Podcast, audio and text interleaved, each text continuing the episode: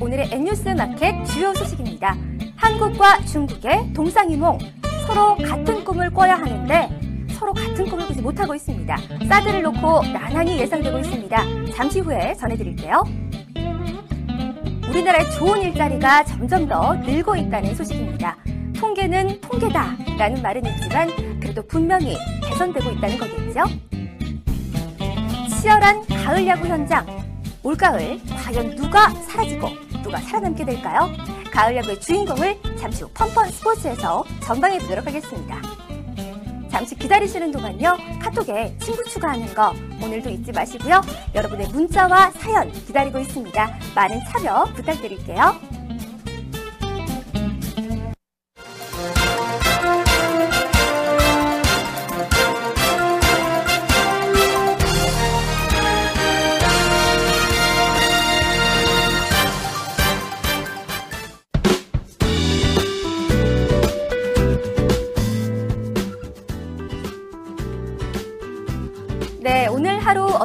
보내셨나요? 월요병을 이겨내신 여러분들께 칭찬의 박수를 보내드리고 싶습니다. 사실 주말 보내고 월요일이 되면 참 기운이 없잖아요. 그래도 이렇게 N뉴스 마켓 찾아주셨으니까 감사의 인사와 함께 오늘도 풍성한 소식들 전해드릴게요. 잠시만요.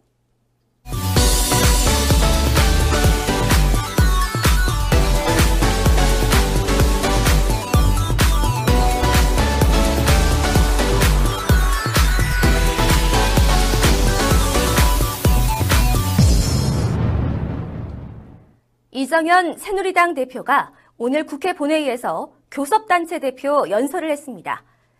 이정현 대표 연설의 주요 내용은 국회 개혁과 안보 강화, 경제 활성화와 개헌, 차별 철폐와 지역주의 타파 등이었습니다. 그 중에서 관심을 끈 대목은 국회 개혁과 지역주의 타파입니다. 보도에 백상일 기자입니다. 이정현 대표는 국회의원들은 그동안 황제 특권으로 불릴 만큼 특권을 누리며 살아왔다며 이제는 국민에 의한 국회의 개혁이 필요하다고 말했습니다. 면책 특권, 불체포 특권 등을 내려놔야 한다고 주장했는데요. 또 국정감사, 청문회에서 보인 우월의식, 강압적인 태도도 개선해야 한다고 말했습니다. 또 지역주의에 관해서 이정현 대표는 새누리당과 새누리당 전신, 지금의 새누리당 정부와 이전의 보수 정부가 본이든 본의가 아니든 호남을 차별하고 호남인의 자존심을 상하게 한 측면이 없지 않았다고 밝혔습니다. 이어 새누리당 대표로서 이 점에 대해 참회하고 사과드린다고 덧붙였습니다. 이정현 대표의 이 같은 연설에 대해 반응은 갈리고 있습니다. 긍정적인 반응이 있는 반면 정말 그대로 할 거냐라는 부정적인 시선도 있습니다. 그러나 호남 출신이긴 하지만 새누리당의 당 대표로서 호남에 사과를 했다는 점은 전향적이란 얘기도 나옵니다. 이정현 대표의 연설에 대해 긍정적인 견해도 부정적인 견해도 있지만 이러한 견해들을 정리해보면 말만 하지 말고 실천해라로 요약할 수 있습니다. 일명 김영란법의 시행이 오는 28일부터 그 적용을 앞두고 있습니다. 김영란법 적용을 받는 기관은 4만여 곳에 이를 전망인데요. 법 시행 전에 선물을 하기 위해서일까요? 백화점 상품권의 판매가 크게 늘고 있다는 소식입니다. 보도에 황현 기자입니다. 오늘 롯데백화점은 지난 7월 상품권 판매량이 지난해 같은 기간보다 12% 늘었고 지난달에도 20% 증가했다고 밝혔습니다. 현대백화점도 7월 상품권 판매가 지난해 같은 기간보다 10% 증가한 데 이어 지난달도 14% 늘었습니다. 이처럼 백화점 상품권 판매가 예년보다 늘어난 건 올해 추석이 지난해보다 열흘가량 앞당겨진 데다 김영란법 시행을 앞둔 영향이란 분석입니다. 상품권별로 살펴보면 50만원권의 인기가 특히 높았습니다. 고액 상품권은 선물뿐 아니라 기업의 현금 유동성 개선에도 일부 활용되는 것으로 알려져 있습니다. 실제 비백화점의 지난달 12일부터 29일 상품권 판매량 중 50만원권 비중은 5.9%로 지난해 추석 한 달 전과 비교해 0.5%포인트 비중이 높아졌습니다. 유통업계 관계자는 일부 기업들이 김영란법 시행 전 마지막 기회라며 선물 단가를 높인 것으로 보인다고 말했습니다.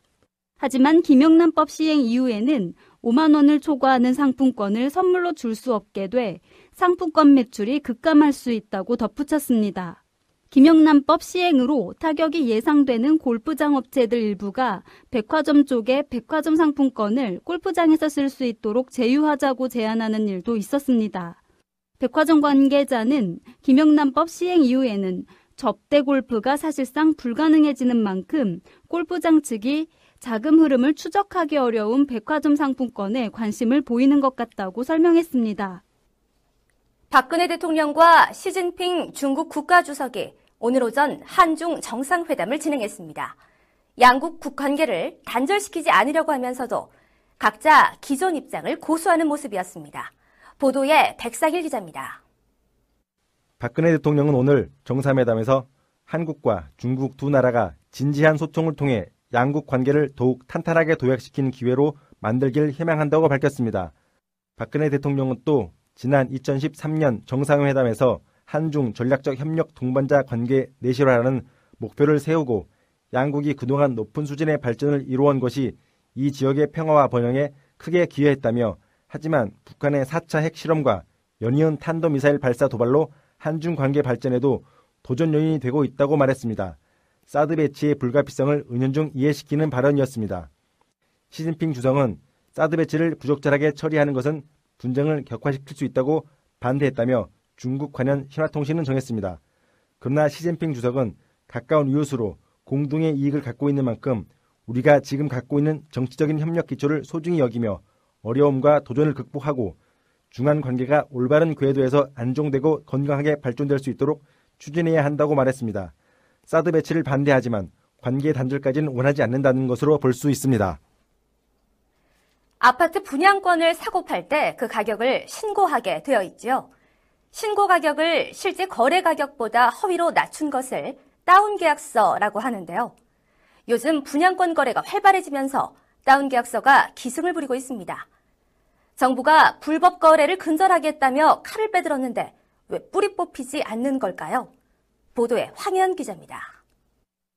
국토교통부가 올 상반기 부동산 실거래 신고 내역에 대해 조사한 결과 다운 계약 건이 205건에 달했습니다. 실제 거래가보다 높게 신고한 업계 약도 136건이었습니다. 전체 실거래가 허위 신고는 총 1973건으로 부과된 과태료만 126억 4천만 원에 달합니다. 사는 사람 입장에선 양도세를, 사는 사람은 취득세를 적게 낼 수 있어 다운 계약서를 쓰고 있습니다. 여기에 분양권 가격이 더 오를 것으로 기대해 양도세를 대신 내주면서까지 사려는 사람들이 늘면서 다운 계약서를 매수자가 요구하는 경우도 있습니다. 그런데 분양권 거래는 매도자와 매수자가 개인 간에 은밀하게 거래할 수 있기 때문에 시세 포착이 일반 주택에 비해 상대적으로 쉽지 않은 게 특징이라 단속이 쉽지 않습니다. 전문가들은 불법을 통한 절세는 어떤 경우에도 피해야 한다고 경고합니다. 현행법상 허위 계약서를 작성해 적발되면 우선 해당 부동산 취득세의 3배 이하의 과태료가 부과되기 때문입니다. 양도자가 과소 신고한 경우도 원래 납부해야 할 양도세는 물론 신고 불성실 가산세와 과태료까지 부과됩니다. 실제 국세청 적발 사례에 따르면 주부 김 씨는 실제 거래가액 4억 5천만 원을 4억 원으로 허위 작성한 분양권을 취득했습니다. 김 씨는 향후 주택을 8억 원에 양도하고 1가구 1주택 비과세 요건을 갖춰 비과세 신고를 했습니다. 하지만 다운 계약서 작성이 드러나면서 양도소득세가 부과됐습니다. 이에 전문가들은 당장의 이익 때문에 오랫동안 마음을 졸여야 하고 나중에 가산세 등의 더 큰 세금 부담을 질 수 있다며 허위 계약서 작성으로 세금을 줄이려는 생각은 하지 않는 것이 현명하다고 조언했습니다. 스포츠 소식입니다.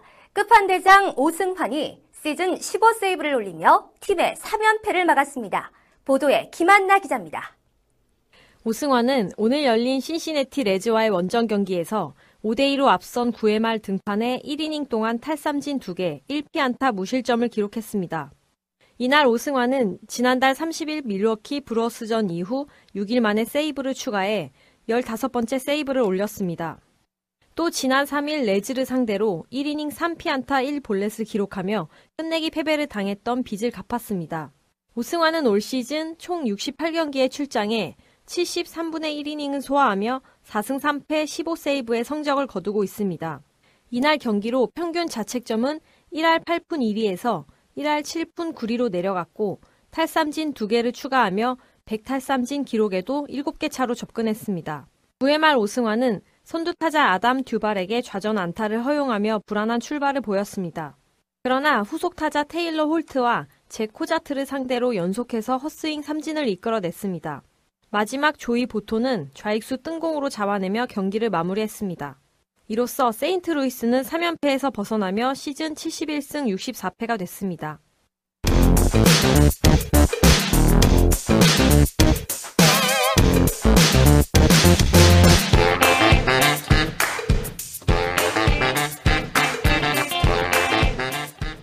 일자리란 무엇일까요? 충분한 임금과 생산적인 업무, 적절한 근로시간과 고용 보장, 안전한 근무 환경 등이 제공되는 일자리라고 하면 너무 비현실적일까요? 하지만 대체적으로 이 같은 조건을 갖춰야 좋은 일자리라고 할 수가 있을 겁니다. 우리나라의 취업난이 심각하긴 하지만 그래도 일자리의 양적인 측면은 물론이고 질적인 측면까지도 중요하다는 인식이 확산되면서 좋은 일자리에 대한 관심이 높아지고 있는데요. 그렇다면 우리나라엔 좋은 일자리가 얼마나 있을까요? 이에 대한 연구 보고서가 최근 나왔다고 합니다. 백성일 기자, 좋은 일자리 얼마나 많이 있나요?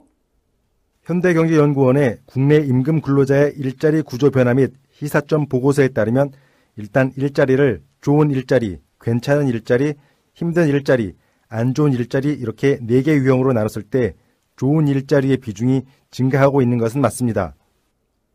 네, 일자리를 네 가지 유형으로 나눴다고 하는데요. 각 일자리가 과연 어떤 일자리일지 감이 오질 않습니다. 유형별로 설명을 좀 부탁드립니다. 네, 보고서에서는 일자리를 정규직이냐 비정규직이냐에 따른 고용 안정성, 적정 수준 미만이냐 적정 수준 이상이냐 따른 소득을 기준으로 일자리를 구분했습니다. 이에 따르면 좋은 일자리는 적정 소득 이상의 정규직, 괜찮은 일자리는 적정 소득 이상의 비정규직, 힘든 일자리는 적정 소득 미만의 정규직, 안 좋은 일자리는 적정 소득 미만의 비정규직이 해당됩니다. 여기서 적정 소득이란 중위소득의 125%를 기준으로 합니다. 네, 그렇군요. 좋은 일자리가 늘었다고 하는데 어느 정도로 일자리 유형이 변하고 있는 건가요? 좋은 일자리는 2006년 414만 개에서 2015년 674만 개로 260만 개 증가한 것으로 나타났습니다. 일자리 비중에서도 27.0%에서 34.9%로 증가했습니다. 반면 힘든 일자리는 2006년 37.5%에서 2015년 32.6%로 안 좋은 일자리는 29.8%에서 27.5%로 감소해 현대경제연구원은 일자리의 질이 개선되는 것으로 판단했습니다. 네, 참 좋은 소식인데요. 좋은 일자리가 10년간 200만 개 이상이나 늘어났다는 건데 이렇게 좋은 일자리가 늘어나게 된 원인은 무엇인가요? 네, 보고서는 이 같은 결과에 대해 근로소득과 근로안정성이 모두 개선된 데 기인한 것으로 판단했습니다. 먼저 근로소득의 경우 중위소득 125% 이상의 적정소득 이상 일자리의 비중은 2006년 32.7%에서 2015년 39.9%로 증가했습니다. 또한 동기간 정규직 일자리 비중은 64.5%에서 67.5%로 증가했습니다. 네, 좋은 일자리가 늘어나고 있다는 거 정말 환영할 만한 일입니다. 그런데 남녀 차별의 문제는 좀 줄어들고 있는지 성비 격차는 어떤지 좀 의문인데요. 남녀 평등 사회로 나아가고 있다곤 하지만 아직까지 불평등이 존재하는 거 사실이지 않나요? 남성과 여성 모두 좋은 일자리에서 근무하는 비중은 증가하고 있습니다. 그런데 문제는 남성 근로자와 여성 근로자 간 격차가 높은 수준에서 지속되고 있다는 점입니다. 남성과 여성 모두 적정 소득 이상 정규직의 좋은 일자리에서 근무하는 근로자의 비중이 증가하고 적정 소득 이하 비정규직의 안 좋은 일자리에서 근무하는 비중은 감소하고 있지만 남성 여성 근로자 간 좋은 일자리에 근무하는 비중 격차는 2006년 18.0%포인트에서 2015년 20.5%포인트로 오히려 확대됐습니다. 네, 정리를 좀 해보자면 전체적으로는 좋은 일자리가 늘어났지만 그 비중만큼 여성들의 근무 환경이 개선되진 못했다라고 볼 수가 있겠습니다. 또 성별과 함께 살펴봐야 되는 건 연령별 일자리일 텐데요. 그 양상은 어떤가요? 연령별로는 좋은 일자리와 안 좋은 일자리에 종사하는 비중 변화가 다르게 나타나고 있습니다. 30세 미만 청년층 근로자의 경우 좋은 일자리에서 종사하는 비중은 2006년 3.0%에서 2015년 3.3%로 큰 변화가 없는 반면 안 좋은 일자리에서 종사하는 비중은 7.6%에서 6.3%로 감소했습니다. 30세 이상 55세 미만 중년층 근로자의 경우 좋은 일자리에서 종사하는 비중은 증가하고 안 좋은 일자리에서 종사하는 비중은 감소했습니다. 그리고 55세 이상 고령층 근로자의 경우 좋은 일자리에서 종사하는 비중과 안 좋은 일자리에서 종사하는 비중이 동반 상승한 것으로 나타났습니다. 네, 지금 지켜보면 연령대별로 좋은 일자리도 늘고 있지만 또 안 좋은 일자리가 같이 늘기도 하고요. 남녀 비중이 같이 올라간다고 해도 그 차이가 벌어지는 경향도 있었는데요. 이러한 결과들이 시사하는 바 어떤 것들이 있을까요? 좋은 일자리는 늘어날수록 좋은 건데요. 좋은 일자리 비중을 지속적으로 확대하기 위해 근로요건 및 고용시장 개선을 추진하면서 여성과 청년, 고령 근로자 등 근로약자를 배려하는 정책을 강화해야 할 필요가 있습니다. 여기에는 일자리 확충 및 질적 개선을 위한 노력을 강화하고 고용 안정성이 낮은 저소득, 비정규직 근로자에 대한 사회 안전망 확충 및 취업 기회 확대가 필요합니다. 또 낭비적 근로문화 개선을 통한 경제 전반의 생산성 향상과 일할 기회 보장을 통한 소득 안정성 제고에 주력해야 하며 상대적으로 노동시장 개선 혜택의 수혜 정도가 낮은 여성 근로자에 대한 근로요건 개선이 요구됩니다. 마지막으로 청년층 및 고령층 노동시장에 양질의 일자리를 제공을 위한 시장 구조 개선도 필요할 것입니다. 네, 지금과 같은 제도 개선들이 좀 이루어진다면 앞으로 좋은 일자리는 더욱더 늘어나겠죠. 안 좋은 일자리는 더욱더 감소하고 좋은 일자리는 더욱더 늘어나는 사회가 되기를 기대해 보겠습니다.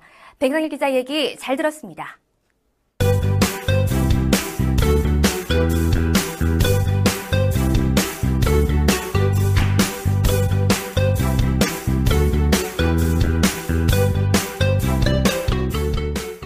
네, 어제 역대 세 번째로 2년 연속 프로야구가 700만 관중을 넘어섰습니다. 정말 축하할 만한 일인데요.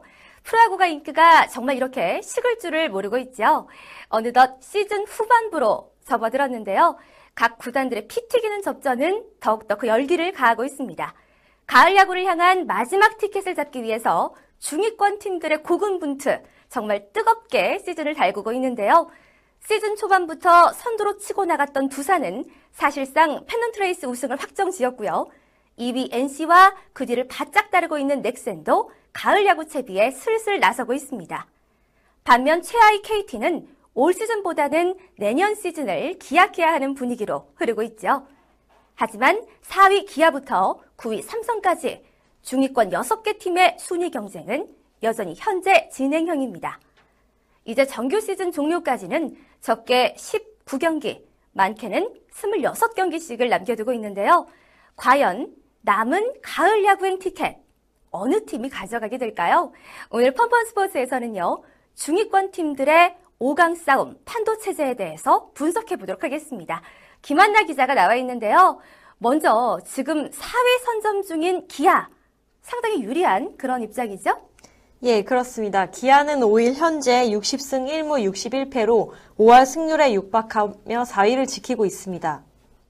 최근 10경기 성적도 6승 4패로 접전을 벌이던 5위 SK와는 1.5경기 차, 6위 LG와는 3경기 차까지 벌리면서 2011년 이후 처음으로 포스트 시즌 진출에 대한 기대감이 높아지고 있습니다. 이렇듯 기아가 승승장구하는 이유는 부상병부터 예비역까지 모두 모였다는 점인데요.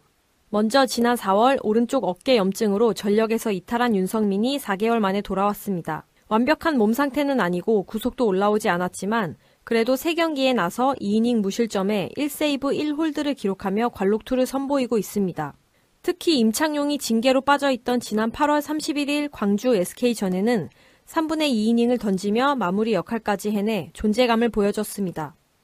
또 팔꿈치 통증으로 보름 넘게 전열에서 이탈했던 지크도 지난 1일 대구 삼성전에 선발로 복귀해 5이닝 6피안타 1실점 홀투를 펼쳤습니다. 김진우는 복귀 이후 두 경기에 불펜으로 나서 4이닝 1실점의 안정적인 구위를 선보이고 있는데요. 지난 4일 광주 롯데전에서는 2이닝 무실점으로 449일 만에 승리 투수가 되는 감격을 맛봤습니다. 여기에 경찰청에서 제대한 기아의 핵심 전력 안치홍이 복귀하면서 더욱 탄탄한 선수층을 갖추게 됐습니다. 이와 더불어 21일 상무에서 제대하는 김선빈도 합류를 앞두고 있어 더욱 기대를 모으고 있습니다. 네, 현재 4위인 기아. 조금 희망적인 그런 모습인데요. 다음으로 기아에 이어서 잔여 경기 수만 놓고 봤을 때 가장 유리한 팀은 SK입니다. SK는 올 시즌 10개 구단 가운데 가장 많은 경기를 현재 치르고 있죠. 예, SK는 현재 팀 중 가운데 가장 많은 125경기를 치렀습니다. 남은 19경기서 5할만 유지해도 최소 5위 이상 확보할 수 있습니다. 잔여 경기가 가장 많은 삼성이 26경기서 5할을 올려야 하는 확률보다 산술적으로 훨씬 높을 수밖에 없습니다. SK는 지난 주말 경기에서 NC에게 2연승을 거두며 상승세에 올라 있어 이 분위기를 기아전까지 이어간다면 4위 자리 탈환도 노려볼만 합니다. 네, 현재 4위인 기아부터 6위인 LG까지 단 3경기 차에 불과합니다. 정말 박빙의 승부가 예상이 되는데요. 정말 갈 길 바쁜 LG. 지난주 1승 5패를 기록하면서 내리막길을 걷고 있습니다. 예, 그렇습니다. 특히 수비에서의 실책이 뼈아팠는데요. LG는 10개 팀 중 가장 많은 9개의 실책을 범하면서 무너졌습니다. 지난주 팀 평균 자책점이 6.43으로 10개 팀 중 7위, 팀 타율은 2할 7푼 3리로 8위에 처지는 등 부진했습니다. 박용택이 프로야구 최초로 5년 연속 150안타를 기록하며 분발했지만 마운드가 붕괴하며 상승 동력을 잃었습니다. LG는 내일부터 안방인 서울 잠실구장에서 6연전을 치르게 되는데요. 넥센, 두산, 롯데를 연이어 만나게 되는 LG는 이번 주가 가을 야구의 분수령이 될 것으로 보입니다. 네, 그런가 하면 시즌 내내 화두에 올라 있는 한화도 마찬가지인데요. 후반기 들어 한화는 대부분의 시간을 7위 자리에서 머물고 있는 상황이라고요. 맞습니다. 현재 7위인 한화가 5할 승률을 달성하기 위해서는 남은 24경기에서 17승 7패라는 기적적인 성적을 올려야만 가능합니다. 이는 연패 없이 3연승 이상을 두세 차례 해야 한다는 뜻이기도 한데요. 이후 일정을 보면 남은 12경기 중 상위팀과 치르는 경기는 6경기에 해당합니다. 이들을 잡고 가야 승패 마진에서 유리한 싸움을 벌일 수 있어 매 경기 총력전이 예상됩니다. 네, 어, 그런가 하면 8위인 롯데와 9위인 삼성 더욱더 어려운 상황입니다. 두 팀은 NC를 제외하면 가장 많은 잔여 경기를 확보 중이긴 한데 좀처럼 상승세를 타지 못하고 있죠. 예, 그렇습니다. 5위 SK, SK와의 승차가 불과 3, 4경기 차에 불과하지만 이는 연승이 아니라면 결코 줄이기 쉽지 않은 격차입니다. 특히 중위권뿐만 아니라 선두권도 아직 순위가 확정되지 않아 치열하게 싸워야 하는 만큼 쉽게 이길 수 있는 경기가 없어 연승을 이어가기는 쉽지 않아 보입니다. 롯데와 삼성은 처진 선수단의 분위기를 하루빨리 끌어올리는 게 중요합니다. 네, 무엇보다 이번 주는 참 재미있을 것 같습니다. 하나와 롯데, 삼성의 중하위권 전쟁이 정말 치열할 전망인데요. 5위 SK부터 9위 삼성의 승차가 불과 5경기 차. 연승에 따라서 충분히 순위가 뒤바뀔 수 있겠죠. 또 후반기 들어서 선수들의 체력도 변수가 될 것으로 보이는데요. 과연 올해 포스트 시즌에 올라가게 될 행운의 주인공 누가 될지 정말 기추가 주목됩니다. 김한나 기자 얘기 잘 들었고요. 오늘의 펀펀 스포츠 소식은 여기까지입니다.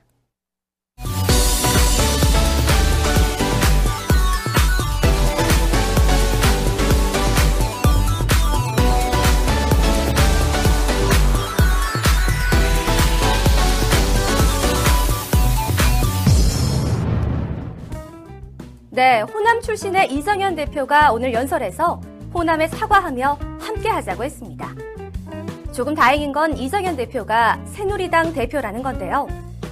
곧 다가올 대선에서의 표를 의식한 입정치라면 대선에서 자신을 심판해달라 했습니다. 이제 자신의 입에서 나온 말을 그대로 실천하는 말만이 남았죠. 진짜 말로만 하는 정치가 된다면 그건 대선에서만 심판받을 일은 아닐 겁니다. 더 이상의 국민을 우롱하는 정치인이 나오지 않길 바라며 말이 아니라 행동으로 보여주는 정치를 행해 주시기 바랍니다. 언제나 사람이 먼저인 방송, 변화를 두려워하지 않는 뉴스. 이상으로 N뉴스 마켓 월요일 방송 마치겠습니다. 감사합니다. 안녕하세요. 네, 뉴스 마켓 화요일에는요, 김정은입니다. 자, 화요일 하면 어떤 게 떠오르시나요? 혹시 주말은 아직 멀었구나, 아이고 지겨워라, 심심하다, 이런 생각 드시나요? 자, 그렇다면 이제 화요일마다 저희와 함께 하시면 되겠습니다. 제가 재미있는 영화계 소식과 오늘의 뉴스를 가지고 여러분을 기다리고 있겠습니다. 자, 그럼 이제 화요일마다 저와 함께 해주실 거죠?